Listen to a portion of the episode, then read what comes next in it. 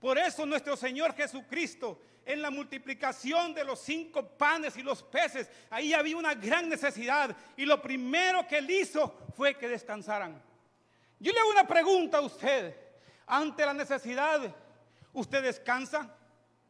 Y en ese momento, hermano, había una necesidad que no era suplida por los hombres, pues nuestro Señor Jesucristo le dijo a sus discípulos: denle ustedes de comer. Y muchos dieron argumentos, pero nuestro Señor Jesucristo, hermano, lo que para él, para Jesús, hermano, no fue imposible. Imagínese, con una porción tan pequeña, 5 panes y 2 peces, hermano, Dios hace grandes cosas. Así como Moisés con la vara abrió el mar, hermano, porque él accionó. De igual forma usted, hermano, con las cosas pequeñas Dios va a hacer grandes cosas. Dígale: con las cosas pequeñas Dios va a hacer grandes cosas en mí. Y antes de darles de comer, Jesús los hizo reposar. Y yo escuchaba la profecía que muchos aquí traen una carga bien pesada. Y el pastor Mario decía que ministraba la palabra en Mateo 11:28. Venid a mí todos aquellos que estén cansados y cargados, que yo los voy a hacer descansar. Y cuando estamos en el momento de la apretura, yo vengo a decirle de parte de Dios que no se desespere, hermano, que hay un lugar a donde tenemos que descansar, y ese lugar se llama Cristo Jesús, porque dice la palabra: yo no he visto justo desamparado, ni su simiente que mendigue pan. Y dice la palabra: dile al justo que le irá bien. Y yo le vengo a decir, hermano, que este es un justo y le va a ir bien. No tenga miedo, el Señor está con usted. Denle un aplauso al Señor, grande y poderoso. Ante la adversidad, nunca se desespere, nunca se angustie.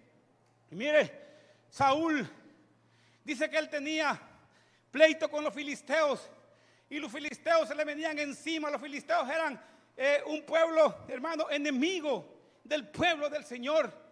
Pero Saúl, en vez de confiar en el Señor, él se desesperó. Y mire lo que me llama la atención, que él buscó otro lugar de respuesta a sus problemas. Saúl buscó otras alternativas. Él buscó, hermano, la pitonisa de Endor. Y sabe lo que más me llama la atención, que también sus siervos le dijeron: yo conozco un lugar a donde te pueden decir.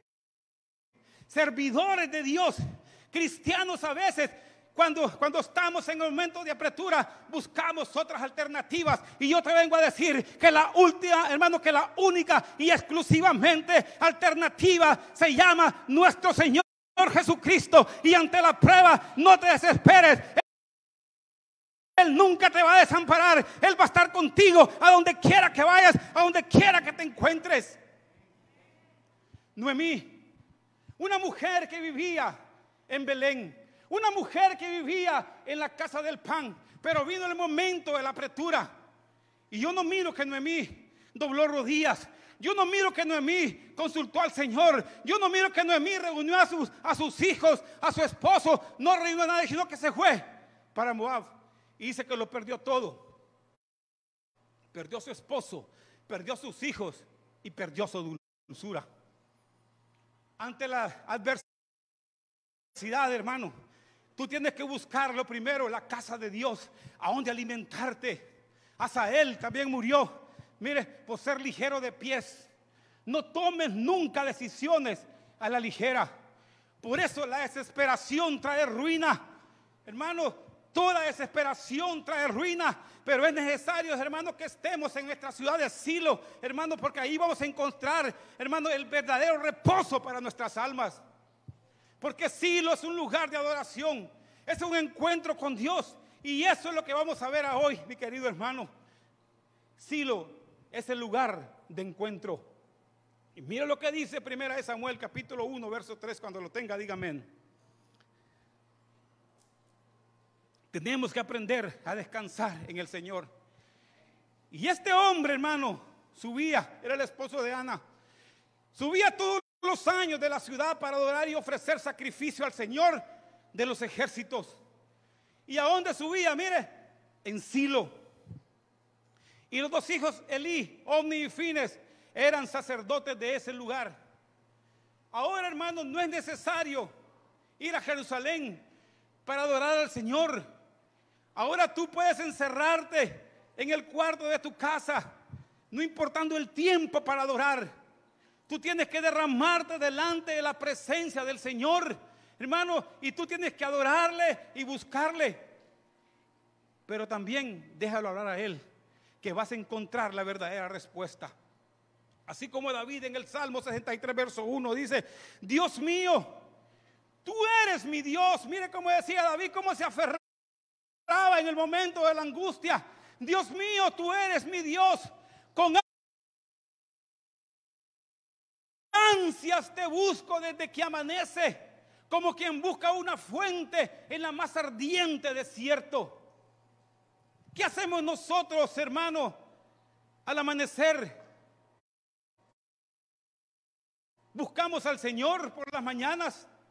Hermano, cuando nosotros buscamos al Señor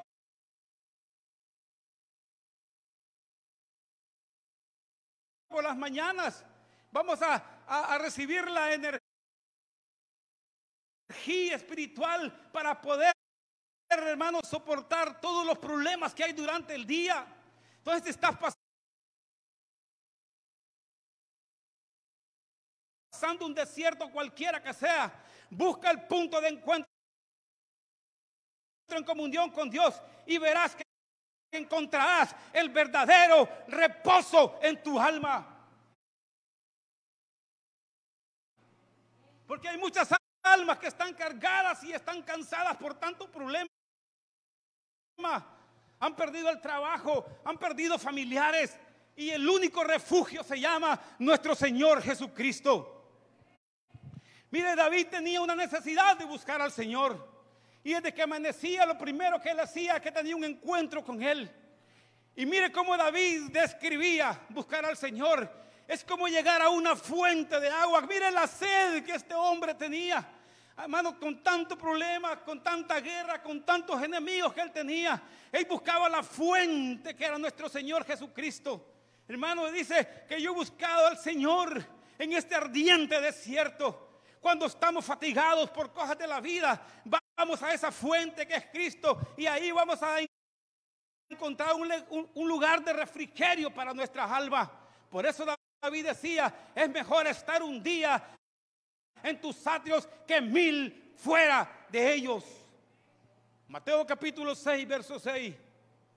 Tenemos que buscar al Señor en la angustia, en la desesperación, pero a veces nosotros lo que hacemos es escuchar noticias, hermano, y eso lo va a confundir con tanta cosa que dice, hermano, el periódico. Pero David buscaba al Señor muy de mañana. Mire, dice Mateo capítulo 6, verso 6.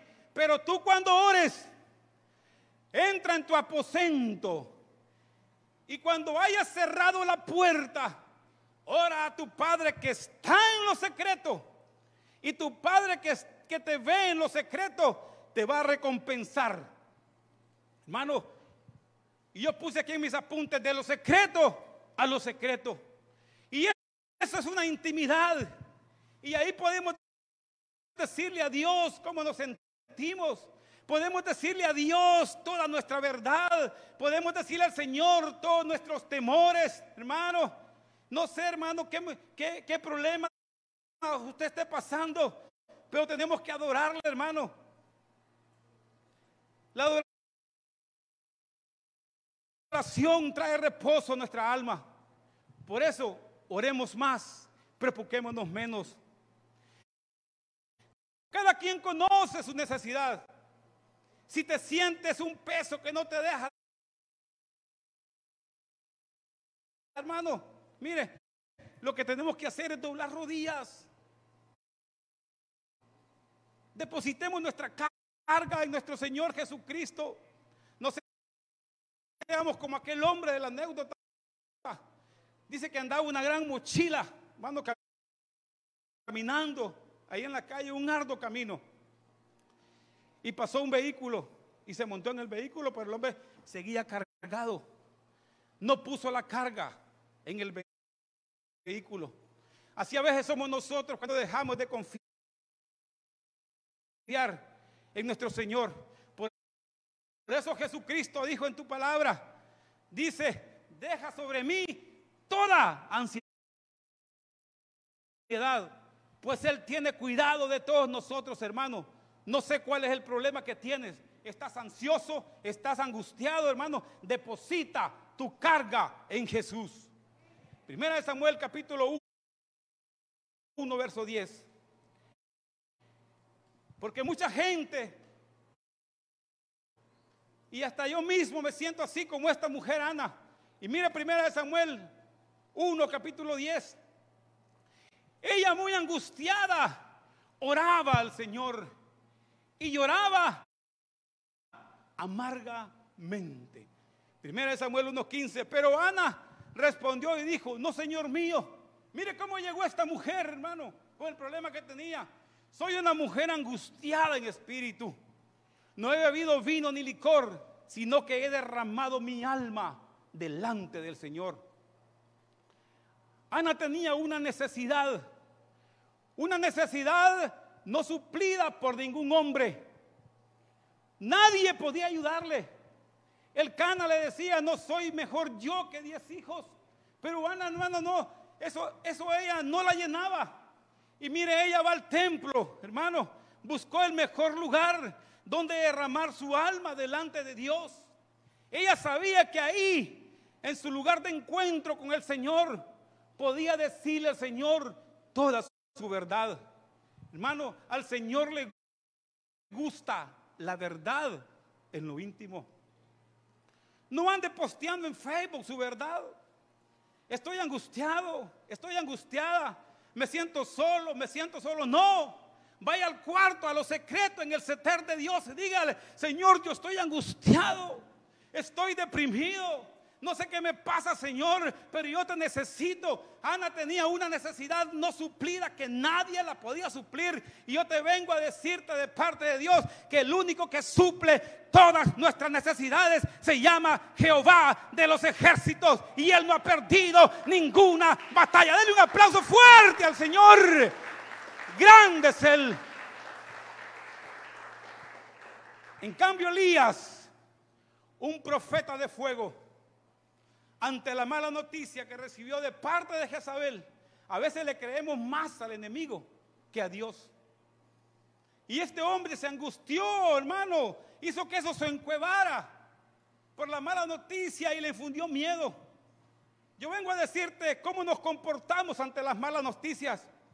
Mire que este hombre, hermano, descendía fuego del cielo, hacía grandes milagros. Le decían el Señor, Elías, le decían, era un hombre respetable. Pero llegó el momento de la prueba, llegó el momento, hermano. Y mire cómo se sentía él por una mala noticia. Dice que pidió morirse. Dijo, basta ya, ya quiero tirar la toalla. Hermano Joel, usted ante los problemas quiere tirar la toalla. Sí, a veces sí la quiero tirar, pero luego la recojo, porque sé que el Señor va a hacer grandes cosas en nosotros, hermano, y Él está de nuestro lado. Gloria a Dios. Mire este hombre, hermano. Dijo, yo no soy mejor que mis padres. Se menospreció. Primera de Reyes, capítulo 19, verso 9, lo que dice. Y mira ante la mala noticia, ahí entró y el Señor le dijo, vino palabra del Señor. Es que siempre va a haber palabra del Señor cuando estemos angustiados. Lámpara es a mis pies tu palabra y lumbrera para mi camino. Y el Señor le dice, ¿qué haces aquí, Elías? El Señor, hermano, estaba cerca de Elías, acompañándole. Pero Elías no se daba cuenta porque tenía miedo, porque le creía más a las malas noticias que a la palabra de Dios. Y le dice, ¿qué haces aquí, Elías? Que los problemas, hermano, no nos hagan más creer en las malas noticias. Pero Elías, ante el problema, pensó que Dios lo había abandonado. Así somos a veces nosotros. Ante los problemas creemos que Dios nos ha abandonado. Y es una promesa que Dios nos ha dado, hermano, que dice: yo estaré contigo todos los días hasta el fin. Hermano, ¿qué tenía que hacer Elías? Elías estaba encuevado. Hermano, Elías nada más tenía que ponerse delante de Dios, así como Ana. Hermano, que ella sentía una gran necesidad, pero ella se fue, mire, a ponerse delante de Dios al templo. Y mire lo que quería, hermano. Primera de Reyes 19:11. Entonces Dios le dijo, mire, siempre va a haber una palabra del Señor para nosotros. Entonces Dios le dijo: sal fuera. ¿De dónde le dijo? Sal fuera de la cueva. El Señor no le está diciendo: Elías, por favor, yo te sugiero que salgas de tu cueva, de tu escondite, de tu cuarto, estás deprimido, sal fuera. El Señor con autoridad te está diciendo: sal fuera de esa depresión y párate delante de mí en la montaña. En ese momento Dios pasó por ahí. El Señor está pasando por ahí y te dije que salga fuera de ese lugar de depresión, que salga fuera, que Él está contigo donde quiera que tú vayas. Dale un aplauso fuerte al Señor. No temas ni desmayes. Gloria a Dios. ¿Sabes? Hermano, los problemas se enfrentan. Párate a pelear la buena batalla delante del Señor, porque Dios está con nosotros. Ante las dificultades, hermano, vamos al punto de encuentro con el Señor y Él nos dará la respuesta a nuestros problemas. Como decía el apóstol Pablo: he peleado la buena batalla de la fe. Así que usted, ante los problemas, tiene que pararte firme como hombre, hermano, y párate en la brecha y di: yo voy a salir de ese problema porque Jehová está conmigo. Jehová está con usted. No tenga miedo. No se encueve, hermano. Tenemos a Jehová de los ejércitos. Él no ha perdido, que yo me recuerde. ¿Será que ya perdí mi memoria? Oh, Señor, aquí está Dios. Hermanos, mire, Él no ha perdido jamás una batalla. Y nosotros somos sus guerreros. Jehová de los ejércitos es su nombre. Jehová de los ejércitos es su nombre. Alabado sea Dios. Santo es su nombre. Gloria a Dios. Primera de Samuel, capítulo 1, verso 8. Tenemos que reposar, hermano. Y la profecía dijo que hay gente que ha venido cansada, y ha venido cargada. Primera de Samuel, capítulo 1, verso 8, 9. Y el Cana, su marido, le dijo a Ana: ¿por qué lloras? Es que la gente a veces nos mira angustiados. ¿Por qué no comes? Mire, y era gente del pueblo de Dios. ¿Por qué no comes? ¿Y por qué está afligido tu corazón? ¿No te soy yo mejor que 10 hijos? Y se levantó Ana después de que hubo, hermano, comido y bebido en Silo. Y mire, y el sacerdote Elí estaba sentado sobre una silla junto al pilar del templo del Señor.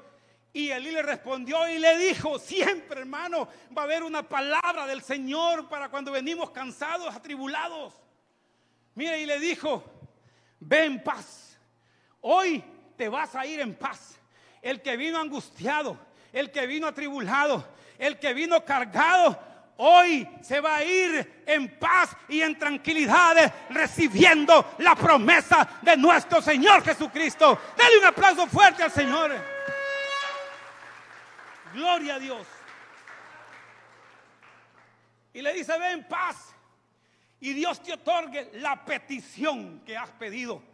Hoy, hermano, la administración, quiero que pongas tu petición que has pedido y Dios te lo va a conceder. Ana vivía con una vergüenza de no tener hijos, más la burla de Penina, hermano, que hizo que ella se sintiera humillada. Mire, pero, hermano, me gusta la actitud que buscó Ana. Ana no peleó con nadie, se burlaban de ella. Pero Ana, hermano, no buscaba prácticamente. Mire, su esposo le decía: yo no soy mejor, porque ella no buscaba la solución en los hombres. Ella buscó, hermano, la solución en el templo. Y mira el templo que Dios nos ha regalado en Choluteca. Porque la casa, hermano, va a ser mejor que esta casa postera. Va a ser mejor que la primera. Y usted la va a alabar al nombre poderoso. Nombre sobre todo nombre. En el cual se doblará toda rodilla. En los cielos, en la tierra y debajo de la tierra. Y en esta casa, hermano, vamos a decir que Jesucristo es el Señor. Déselo fuerte. ¡Aleluya! Una palabra del sumo sacerdote. Una palabra del sumo sacerdote. Y nosotros tenemos un mejor sumo sacerdote, hermano, del sacerdocio de Melquisedec, que nos da pan, vino y bendición. Y cuando este sacerdote le da una palabra a Ana, Ana se embarazó de esa palabra y se fue llena de esperanza, hermano. Mira, dice que recibió paz. Así como el centurión, hermano, le dijo a nuestro Señor Jesucristo, hermano, una palabra tuya bastará para sanar a mi siervo. Una palabra del Señor te sustenta en el desierto. Una palabra del Señor te hace caminar en confianza. Una palabra del Señor, hermano, te hace seguir confiando. Una palabra del Señor te dice que te levantes. Una palabra del Señor te dice que te reanimes. Una palabra del Señor te dice que salgas de la cueva. Una palabra del Señor te dice que salgas. Hermano, dale un aplauso fuerte al Rey. Una palabra, una palabra. Mira Isaías 55:11. Así es mi palabra que sale de mi boca. De Elí salió una palabra de esperanza. Y mire cómo dice, una palabra, hermano, cuando sale de mi boca, no vuelve sin antes cumplir mis órdenes. Una palabra, hermano, no vuelve sin antes cumplir la orden del Señor. Y si el Señor te dice que te va a prosperar, es porque te va a prosperar. Y si el Señor te dice que te va a sanar, es que te va a sanar. Y si el Señor te dice, hermano, no temas ni desmayes, el Señor está contigo, porque una palabra. El Señor está aquí, hermano. El Señor está aquí, el Señor está aquí y te dice, una palabra te sustenta, una palabra te levanta, aleluya.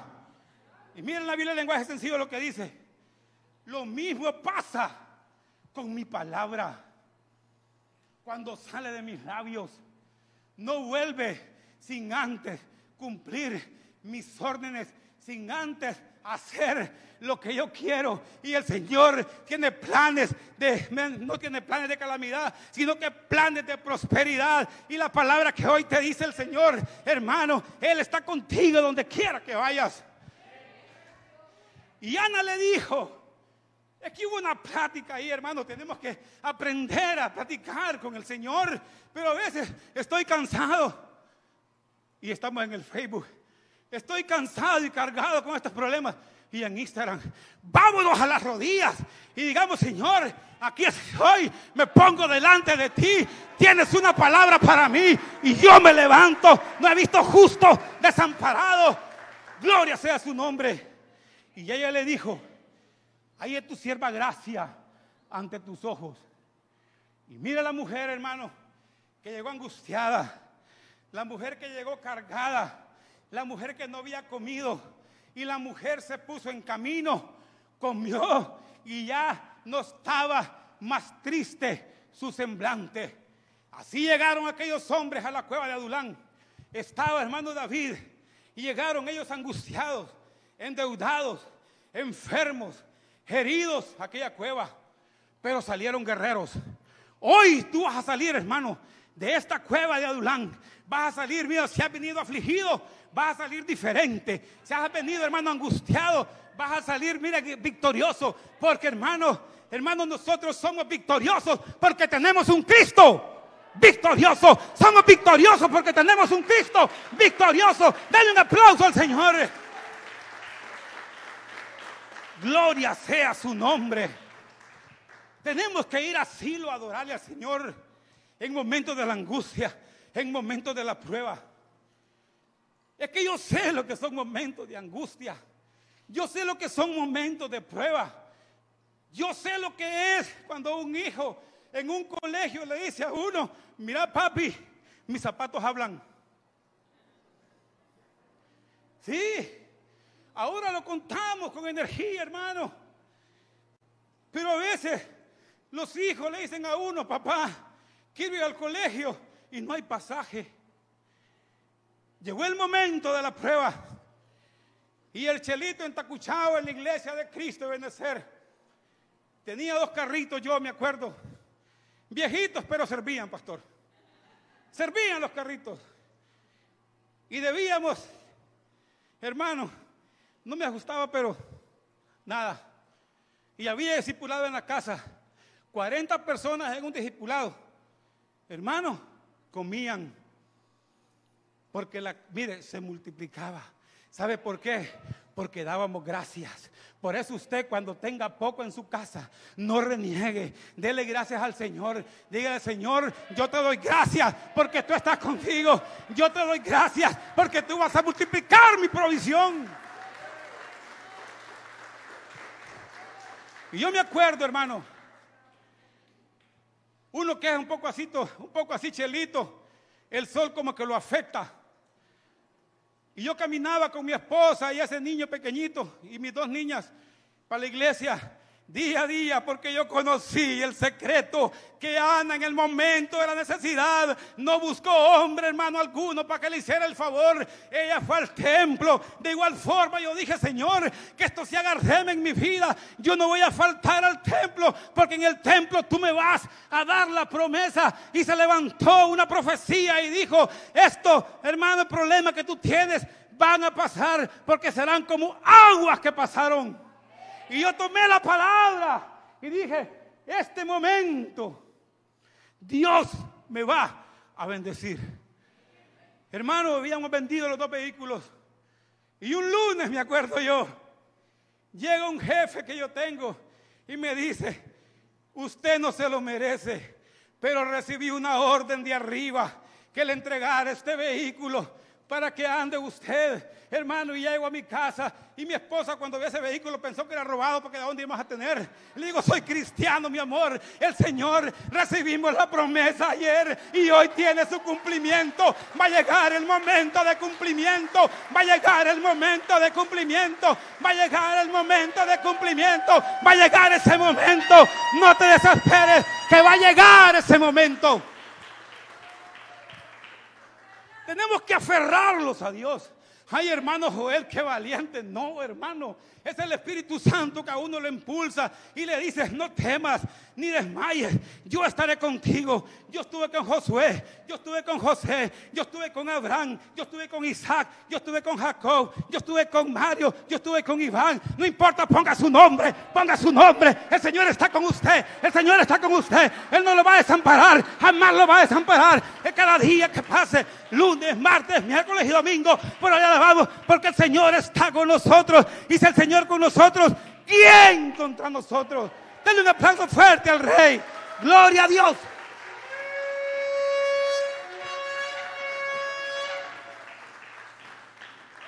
Gloria a Dios.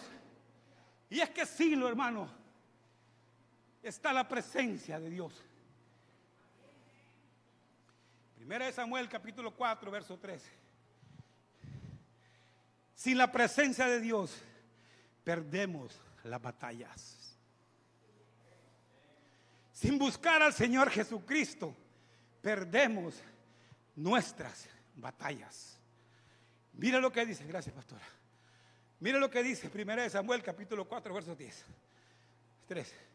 Y cuando el Señor volvió al campamento, los ancianos de Israel dijeron, hermanos, la crema innata, mira lo que estaban diciendo. ¿Por qué nos ha derrotado el Señor? A veces nos preguntamos nosotros, ¿por qué nos ha derrotado el Señor? Y mire, tomemos con nosotros de Silo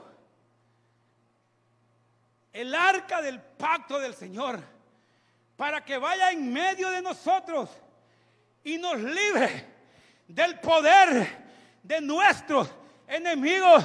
Si usted, hermano, está con la presencia del Señor, no va a haber enemigo que se le va a hacer frente. Así como nuestro Señor le dijo a José, nadie te podrá hacer frente todos los días de tu vida. Y el pueblo envió a Silo. Habían abandonado la presencia del Señor.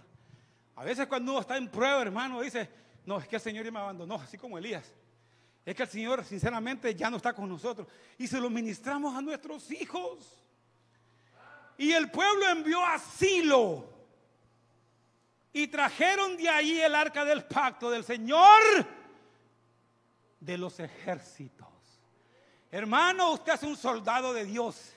Y no es un soldado de plástico. Es un soldado de la milicia sagrada del Señor. Y si el Señor es de los ejércitos, hermano, usted es un soldado de la milicia sagrada. Y como usted va con él, usted no va a perder ninguna batalla. Pero con seguridad, mi querido hermano. Como dice la palabra, alejaos de mí, nada podemos hacer. La falta de presencia del Señor nos trae derrota, hermano, y por eso fracasamos. Ahora entiendo a Moisés lo que dijo: Señor, si tu presencia no va conmigo, no quiero nada. Porque Canaán es una tierra de abundancia, es una tierra de conquista, pero hay muchos enemigos a vencer. Y si nosotros vamos, hermano, hacia Canaán sin la presencia del Señor, seguramente vamos a ser derrotados. Por eso, hermano, muchos, mire, Dios los bendice, claro que sí. Pero cuando se apartan del Señor, comienzan, mire, a vivir una vida, hermano, que no aprovecha. Y Dios los empieza, hermano, mire, empieza a él, prácticamente empieza la derrota, así como el hijo pródigo. El hijo pródigo era herencia sin presencia. Y nosotros, hermanos, somos de herencia y con presencia. Entonces el hijo pródigo era herencia sin presencia, y una herencia sin presencia no te basta.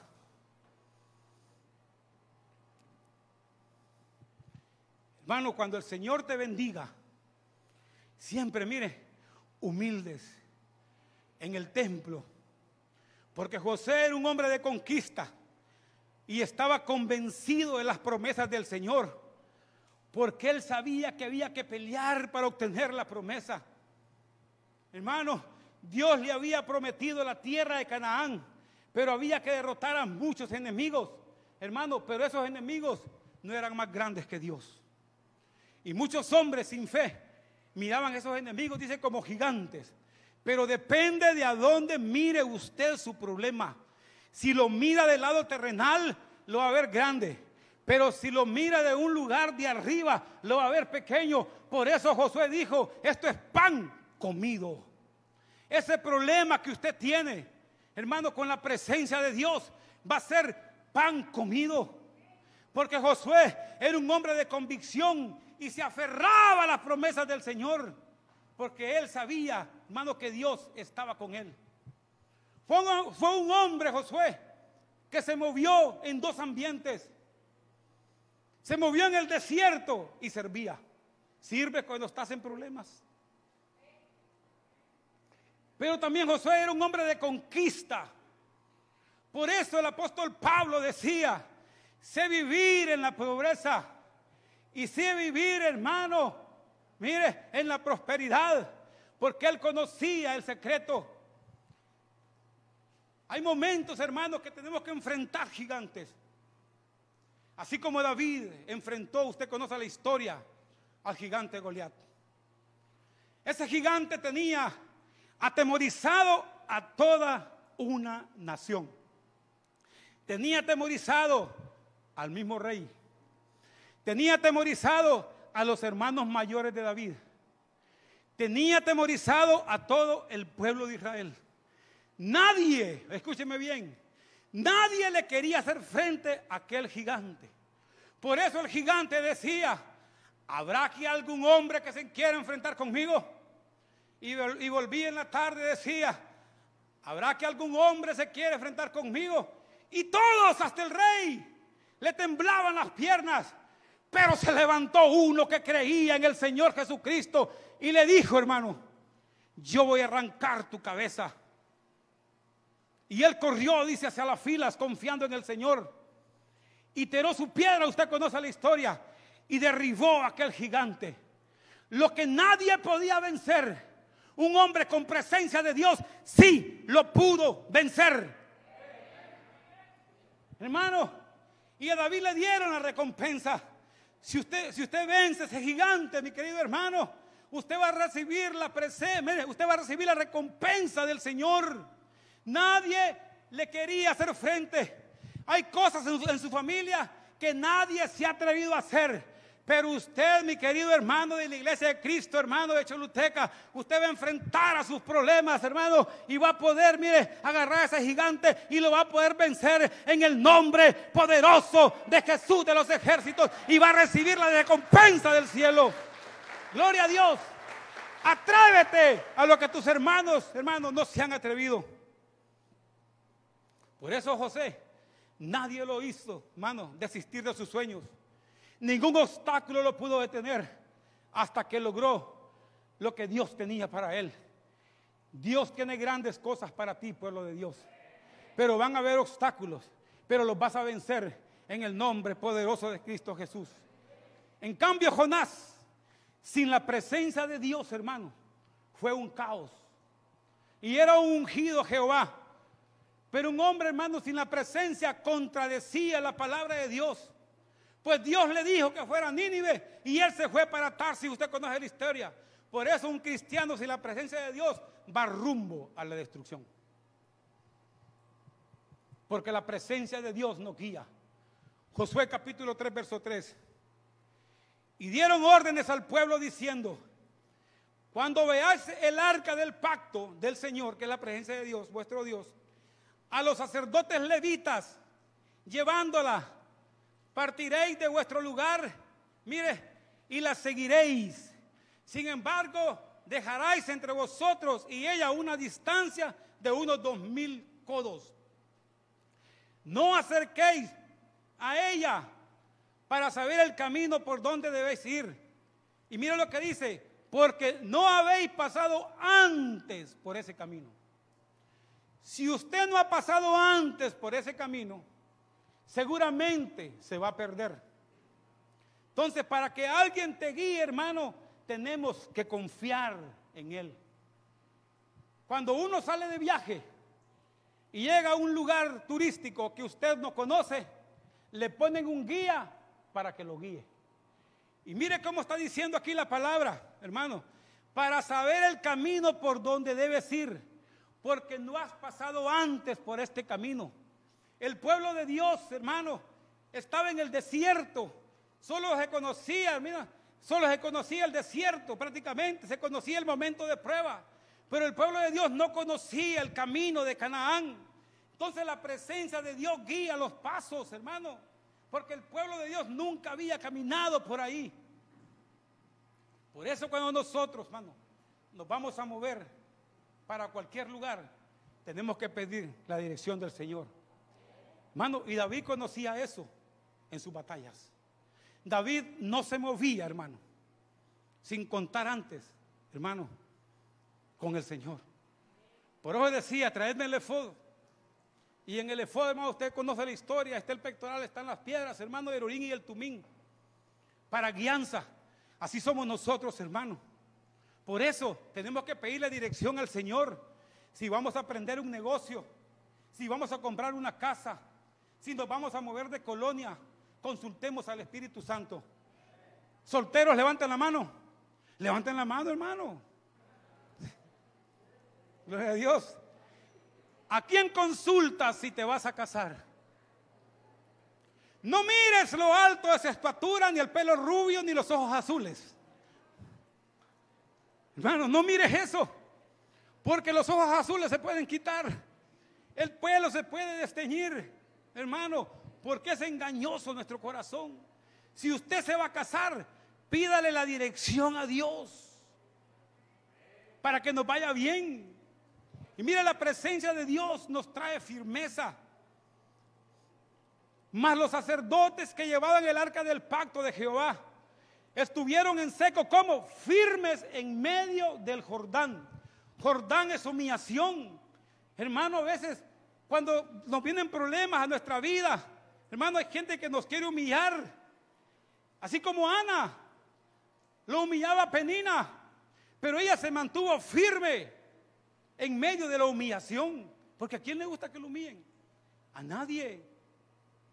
Dice la Biblia que nosotros somos reyes y sacerdotes, hermano, y somos portadores de la presencia. Aunque vengan las pruebas, aunque vengan las tormentas, vamos a permanecer firmes. Aunque vengan las pruebas, aunque vengan las tribulaciones, aunque vengan las turbulencias, vamos a permanecer firmes. Y mire, el apóstol Pablo se mantuvo firme ante la prueba. Quiero que miremos 2 de Corintios capítulo 11, verso 23. Son servidores de Cristo. Hablo como si hubiera perdido el juicio. Yo más. Mire cómo estaba el apóstol Pablo. Yo quiero que usted se identifique y piense todo lo que pasó el apóstol Pablo. A ver si nosotros calificamos, hermano, en que sean algo de ahí. Y a veces murmuramos por cositas, hermano. Y mira el apóstol Pablo lo que decía. En muchos trabajos, en muchas cárceles, en azotes a un sinnúmero de veces, a menudo en peligro de muerte. Mira lo que dice. 5 veces he recibido de los judíos 39 azotes. 3 veces he sido golpeado con vara. Mire, hermano, ser golpeado con vara. Cuando yo estuve en el ejército, había un switch, hermano, un subteniente, que tenía la varita, a él le llamaba la bailarina. Y mire, ese hombre, hermano, nos hacía levantarnos a las 4 de la mañana, en aquel frío de Comayagua, y sacaba aquella varita. ¿Y saben por qué le decía la bailarina? Porque ponía todos los cadetes, mire. Y pasaba uno por ahí, hermano, como nacimos, como así, sin nada. Y nos daba, ¡flau! Aquí. Y uno le hacía así, mira, hasta bailaba uno. Se retorcía del dolor. Bueno, y muchos renunciaban por eso, porque no les gustaba. Y mira el apóstol Pablo. 3 veces he sido golpeado con varas. 1 vez fui apedreado. Y él sabía lo que había sido apedreado, hermano, porque a Esteban lo apedrearon enfrente de él. 3 veces naufragué. Y he pasado una noche y un día en lo profundo, con frecuencia en viajes, en peligro de ríos. Calificamos nosotros a toda esa lista, hermano. Peligro de salteadores, peligro de mis compatriotas, hermano. Peligro de los gentiles, peligros en la ciudad, mire. Peligros en el desierto, porque en el desierto hay muchos peligros, hay fieras, hermano. Peligros en el mar. Ay, mire estos peligros. Peligros de falsos hermanos. Aquí no hay. En trabajos, en fatigas, en muchas noches de desvelo, en hambre, en sed, a menudo sin comida, mire, en frío y en desnudez. Y además de tales cosas externas, hermano, como cuando le cortan la luz, cuando le cortan el agua. Y el apóstol Pablo, hermano, no, mire, él estaba confiando en el Señor. Está sobre mí la presión cotidiana de las iglesias. Dice la palabra, hermano, los que somos guiados por el Espíritu Santo, somos hijos de Dios. Y como hijos de Dios vamos a permanecer firmes, hermano, sin desviarnos ni a izquierda ni a derecha, hermano, sino que vamos a caminar hacia adelante convencidos, hermano, que tenemos un Dios grande y poderoso y Él guía nuestros pasos, hermano, que por muy fuerte que sea la tormenta, pronto va a pasar. Si estás pasando una tormenta, pronto va a pasar. Y miren la lista de cosas que pasó el apóstol Pablo. Él nunca dejó de servirle al Señor, hermano, porque mire, Dios, él sabía a quién servirle. Cuántas cosas pasó este hombre si las pudiéramos enumerar, pero él nunca dejó de servirle al Señor. Por eso él decía en Romanos 8:35, ¿quién me separará del amor de Cristo? Tribulación, angustia, persecución, hambre, desnudez, peligro de espada, porque estoy convencido, hermano, que ni la muerte, ni la vida, hermano, ¿Quién nos podrá separar del amor de Cristo, hermano? Ni la muerte, ni la vida, ni los ángeles, ni principados, ni ninguna cosa creada nos podrá separar del amor de Cristo Jesús. Porque estoy convencido, hermano, que de todas estas cosas somos más que vencedores, hermano, por aquel que los amó. No importa las pruebas que estamos pasando, somos más que vencedores, somos más que vencedores en Cristo Jesús nuestro. Mantengámonos firmes, porque Dios está con nosotros. Gloria sea el Señor, hermano. Por eso Samuel dice que dormía donde estaba la presencia del Señor. Yo le quiero hacer una pregunta a usted. ¿Será que dormimos en paz cuando estamos en prueba? Porque el rey David, en medio de sus pruebas y batallas, él decía en el Salmo 4:8, en paz me acostaré. Y asimismo, una cosa es acostarse y otra cosa es dormirse. En paz me acostaré. ¿Cómo se acuesta usted? Y asimismo dormiré, porque solo en ti, Jehová, hermano, he de vivir confiado. En paz me acostaré y asimismo dormiré, porque solo tú, Jehová, me haces vivir confiado. Porque Dios cumple, hermano, lo que nos ha prometido. Primera de Reyes, capítulo 2, verso 27, cuando lo tenga, dígame.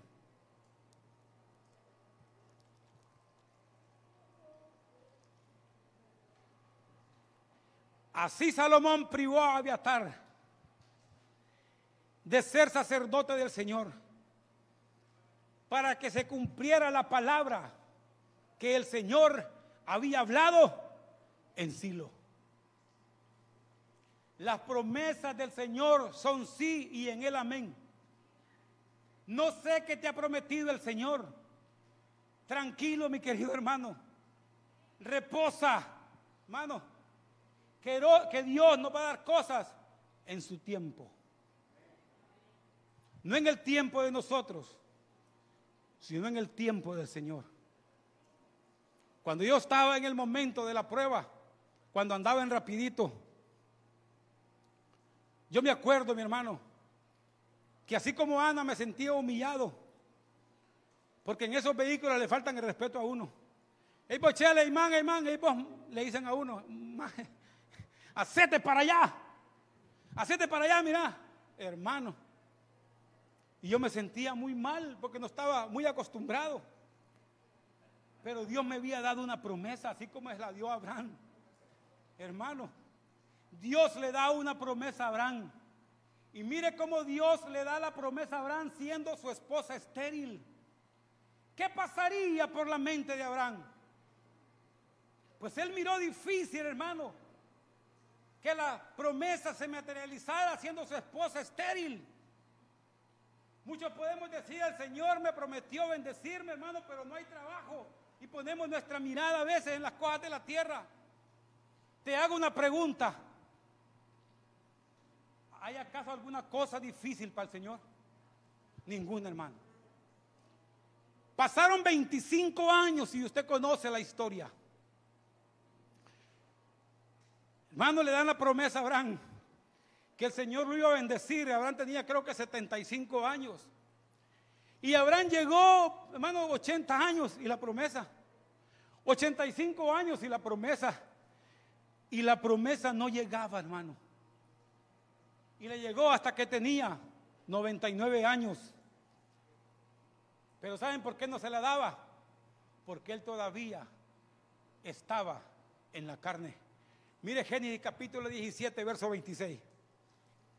El mismo día fueron circuncidados Abraham y su hijo Ismael.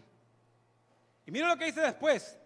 Después de que Abraham fue circuncidado, Dios le da un hijo, el hijo de la promesa. A veces el Señor, hermano, no nos da las cosas porque todavía no hemos quitado la carne de nuestro corazón. Hermano, cuando las bendiciones llegan en la carne, nos volvemos orgullosos y le damos más importancia a lo material que a lo espiritual. Y es que yo lo he visto en las iglesias, hermano. Llega la gente a pie o en bicicleta y están, hermano, y en todo culto el pastor solo hace el llamado y aquí están. Pero luego el Señor comienza a bendecirlos. Pero como están en la carne, solo agarran un poquito de dinero y se alejan. Usted tiene que permanecer siempre, hermano, porque Dios lo va a bendecir. Y mire, a Abraham por eso no le daban el hijo de la promesa, porque no se había circuncidado. Todavía estaba en la carne. Mire Santiago 4:3. A veces pedimos y no recibimos. Dice, pedís y no recibís, porque pedís con mal propósito. No dice para invertirlo. ¿Para qué dice? Para gastarlo en vuestros placeres. Hermano, cuando Dios nos bendiga, ¿qué tenemos que hacer? Ayudar a los hermanos. Cuando Dios te bendiga con una casa, ¿qué vas a hacer? ¿Qué vas a hacer? Tienes, hermano, tenemos que tener una casa para un discipulado. Mire, Dios le va a regalar una casa. Díganme los que no tienen casa. Pero cuando Dios le dé esa casa, dígale, Pastor Scarlett, Pastor Mario, Dios me dio una casa. Y yo sé que se lo va a venir a decir. Y voy a poner un discipulado en esa casa. Porque lo que Dios te va a regalar es para ponerlo al servicio del Señor. Miren Lucas 5:3, ya voy terminando. Subiendo nuestro Señor Jesucristo a una de las barcas, que era ¿de quién? De Simón. Pidió que se separara de la tierra un poco. Y sentándose en ella, en la barca de Simón, enseñaba a las multitudes. Yo no miro, hermano, que Simón le dice, el Señor le dice, ¿puedo sentarme en tu barca? Y Simón le dice, Simón, claro que sí, Señor, porque lo que tengo es tuyo, así como decía David. Y mira lo que dice, segunda de Timoteo 4:5. Hermano, porque Dios no quiere que ibas cansado, ni angustiado. Y el apóstol Pablo, yo le leí cuántas pruebas tuvo. Y él le transmitía eso a Timoteo. Y yo te vengo a decir de parte de Dios, mientras los hermanos de alabanza suben. Pero tú, Timoteo, no sé cómo te llames, hermano, mantén la calma en todo momento. Hermano, mantenga la calma en todo momento. No dice, huye de los sufrimientos. Mire cómo dice, soporta los sufrimientos. Anuncia siempre la buena noticia. Hermano servidor, mantén la calma en todo momento. Soporta los sufrimientos. Síguele sirviendo al Señor y haz bien tu trabajo, porque yo no he visto justo desamparado, ni su simiente que mendigue pan. En medio de la adversidad, en medio de tu problema, mantén la calma en todo momento. Soporta los sufrimientos, hermano, porque Dios está contigo. Y quiero ministrar esta noche lo que la profecía dijo. Que hay gente aquí que ha venido cargada, que ha venido angustiada, que ha venido triste, que ha perdido familiares. Hermano, tal vez con muchas congojas. Pero déjame decirte, has venido al mejor lugar, a los pies del Señor. Así como aquella mujer vio la oportunidad que Jesucristo estaba ahí. Y ella, yo creo que había leído sobre Ana y fue a derramarse delante del Señor. Y aquella mujer, todo el mundo, porque era una mujer pecadora, era una mujer, hermano, que estaba avergonzada. Una mujer, hermana, que estaba siendo pisoteada por la sociedad. Pero ella mira una puerta abierta en la casa de Simón el leproso. Y ella mira a Jesús. Y no le importó las críticas. no le importó nada, porque ella sabía que era una mujer pecadora. Ella estaba consciente de su problema. Cuando nosotros estamos conscientes de quiénes somos, el único lugar a donde debemos de ir es a los pies del Señor. Así es, mi querido hermano y hermana. Hoy es una tarde noche para que tú le digas al Señor, para que tú vengas y le digas toda la verdad en lo íntimo.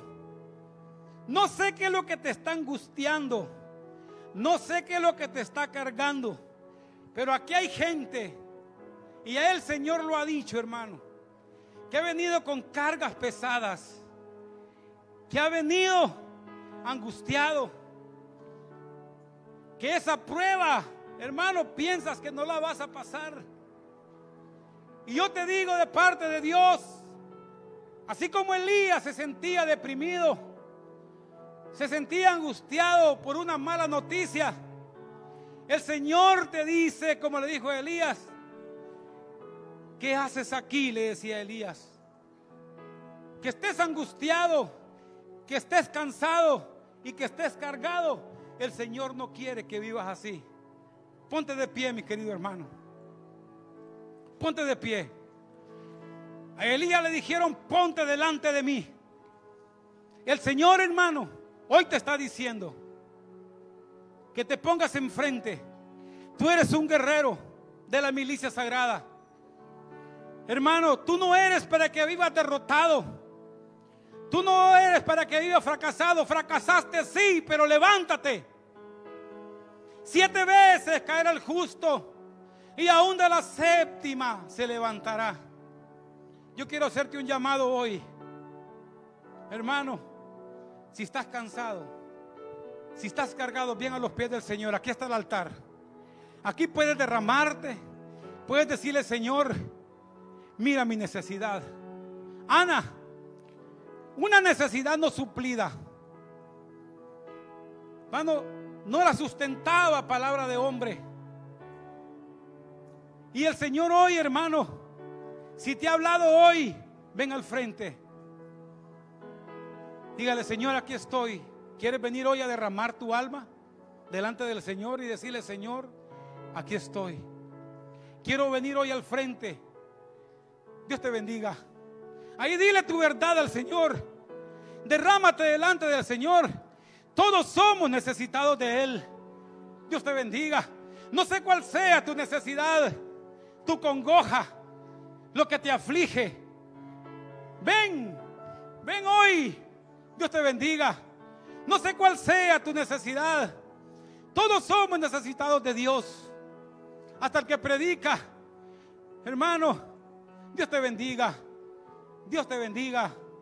Oh, sí, Padre Santo, en el nombre poderoso de Cristo, mira a tu pueblo, Señor.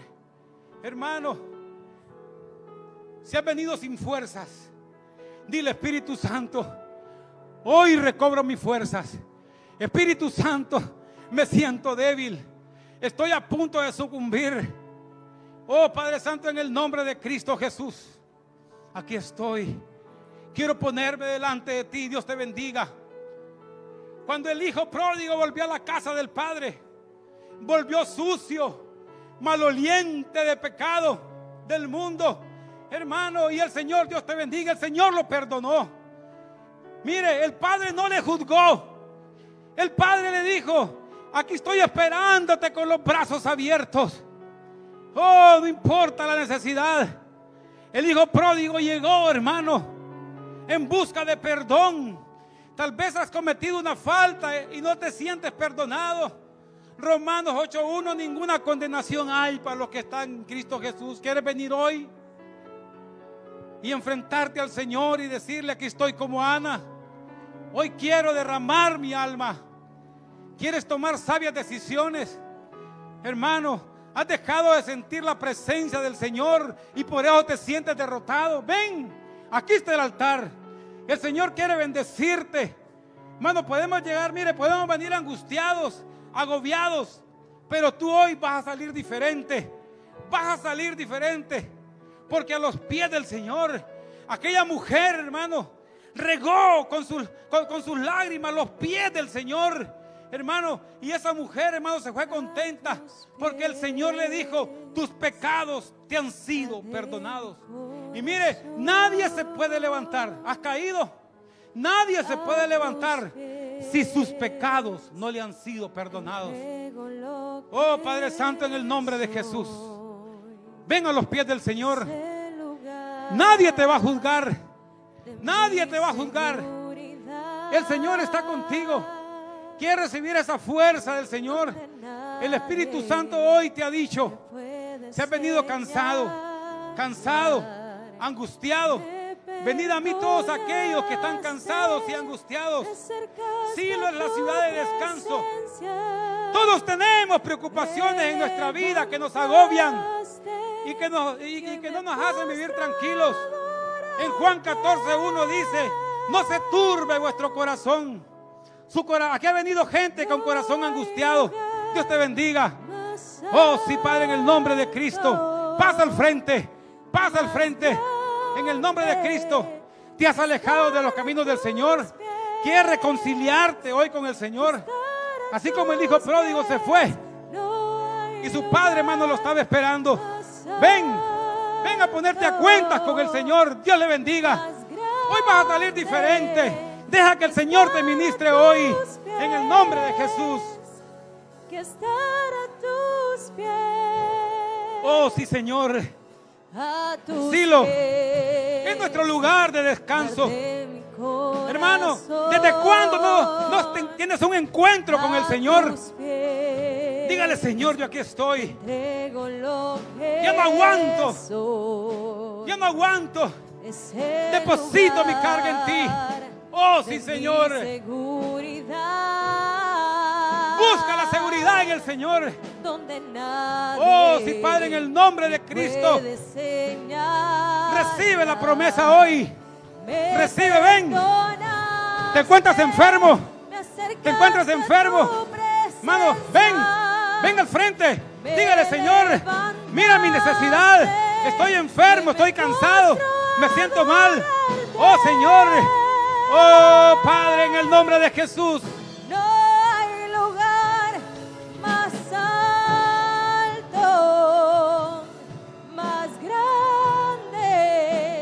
Oh sí, Señor.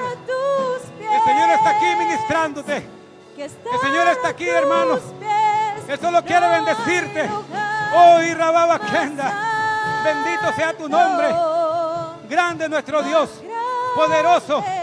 Gloria a Dios. Gloria a Dios. Gloria a Dios. Que estar a tus pies, no hay lugar más alto. Aleluya. Más grande que estar a tus pies. Que estar a tus David, pies.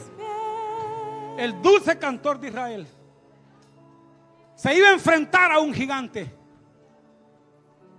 Todo el mundo le tenía miedo.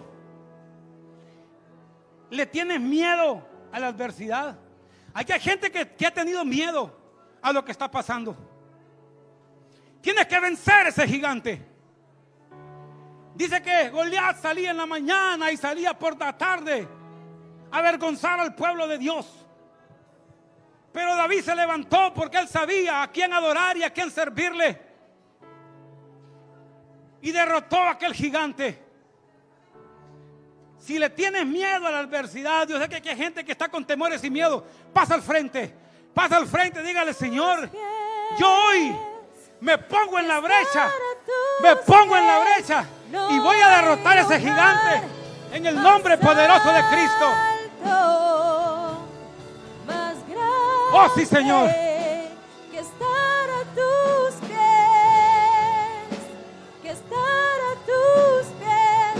Venga hoy. Dios le bendiga. Venga hoy y dígale: Señor, yo aquí estoy. Más grande que estar a tus pies. Así es mi palabra que sale de mi boca. No regresará a mí vacía sin antes haber realizado lo que deseo. ¿Quieres hoy venir al altar y recibir la promesa del Señor. Porque Ana dijo: por un hijo oré al Señor y un hijo me dio. Ven hoy, dile: Señor, yo aquí estoy. No sé cuál sea tu petición. Dígale como Ana: aquí vengo a derramarme delante de ti. Aquí vengo yo a pedirte, Señor, porque tú eres el sumo sacerdote. Una palabra tuya, Señor, me basta para ser sano. Una palabra tuya me basta para tomar esa decisión. No sé qué decisión tú vas a tomar, pero si quieres tomar una decisión en Dios, no la tomes a la ligera, sino ven y dígale: Señor, aquí estoy, yo me pongo enfrente de ti, yo me pongo delante de ti para que tú me guíes. Lámpara es a mis pies tu palabra y lumbrera para mi camino. ¿Quieres la guianza de Dios? Ven hoy aquí al frente, dígale: Espíritu Santo, Espíritu Santo, oh Dios, Espíritu Santo, guíame. Estás turbado, no sabes qué camino tomar. No sabes qué camino tomar, te han humillado, te has sentido despreciado. Oh, sí, Señor, yo aquí estoy. Dígale: Señor, aquí estoy. Recibo tu promesa. Oh, Dios. Oh, sí, Señor. Aférrate al Señor. Aférrate a la promesa. En el nombre poderoso de Cristo. Has venido triste. Dígale: Señor, mira mi congoja. Mira mi tristeza. El Señor va a convertir tu tristeza en alabanza, tu desierto en huerto. Oh, sí, Padre, en el nombre de Jesús, recibe de parte de Dios la promesa. Recibe hoy en el nombre de Cristo. Oh, Dios. Oh, Santo. Aquí hay gente todavía que no ha pasado, pero que está angustiada. Ven hoy, dígale: Señor, hoy me pongo a cuentas contigo. Solo tú y el Señor. Solo tú y el Señor. Ven y dile: Espíritu Santo, Espíritu Santo, lléname. Estoy vacío. Tú sabes. Tú sabes en tu interior. Tú sabes en tu interior lo que has hecho. Dígale: yo aquí estoy. Me pongo a cuentas hoy contigo. Oh, Espíritu Santo. Aquí hay gente que ha venido vacía hoy. Llénese hoy. Váyase impregnado de la presencia del Señor. Oh, sí, Señor, en el nombre de Cristo.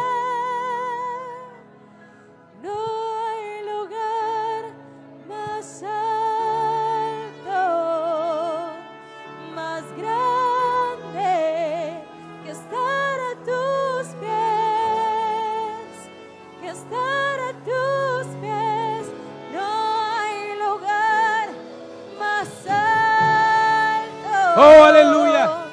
Más grande que estar a tus pies,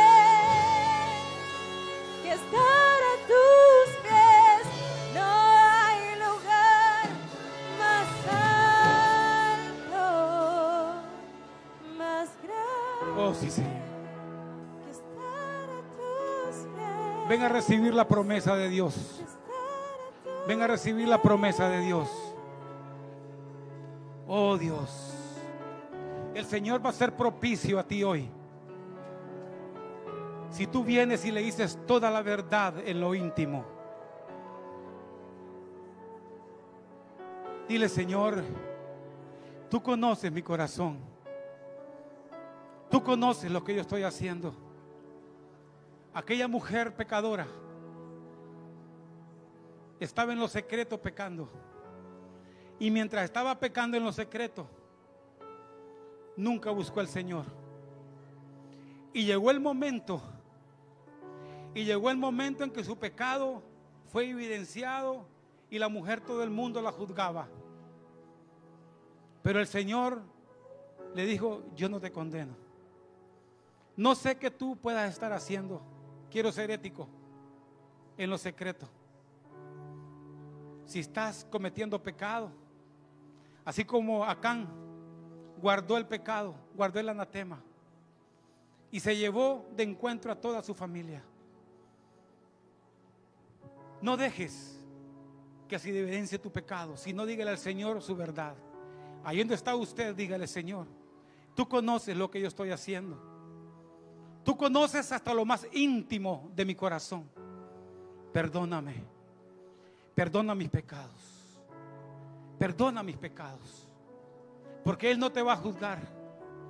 Él solo quiere bendecirte. Él solo quiere perdonarte. Porque cuando el hijo pródigo volvió en sí, volvió sucio, maloliente, y él dijo: he pecado contra el cielo y contra ti, ya no soy digno de llamarme tu hijo. Pero en Malaquías 3:7 en adelante dice que el Señor te está esperando con los brazos abiertos. Y vino el padre cuando vio al hijo, no le juzgó, ni tan siquiera le reprochó, sino que lo abrazó. Y dice la Félix Torres Amat que le dio 1000 besos. Para darle 1000 besos a alguien es porque le ama. No importa qué tan bajo hayas caído. Tal vez nos sentimos indignos, pero el Señor solo quiere restaurar tu alma. Levanta tus manos y dile: Señor, hoy dispongo mi corazón a buscarte. Dígale: perdóname, perdóname, he pecado contra el cielo y contra ti, y ahora quiero permanecer en la casa, quiero permanecer en tu casa. Como David decía: prefiero estar en la casa de Dios un día que 1000 fuera de ellos. El Señor solo quiere restaurarte. El Señor solo quiere bendecirte. Oh Padre Santo, en el nombre de Cristo, aquí está Dios ministrando tu vida. Deja que el Espíritu Santo te ministre hoy. Dígale: Espíritu Santo, ministrame. Espíritu Santo, mira mi congoja. Espíritu Santo, mira mi carga. Ya no aguanto más. He sido humillado, ha sido maltratado. Espíritu Santo, lléname. Lléname de tu presencia. Lléname de tu presencia. Lléname de tu presencia. Lléname de tu presencia. Lléname, Señor. Oh, sí, Señor.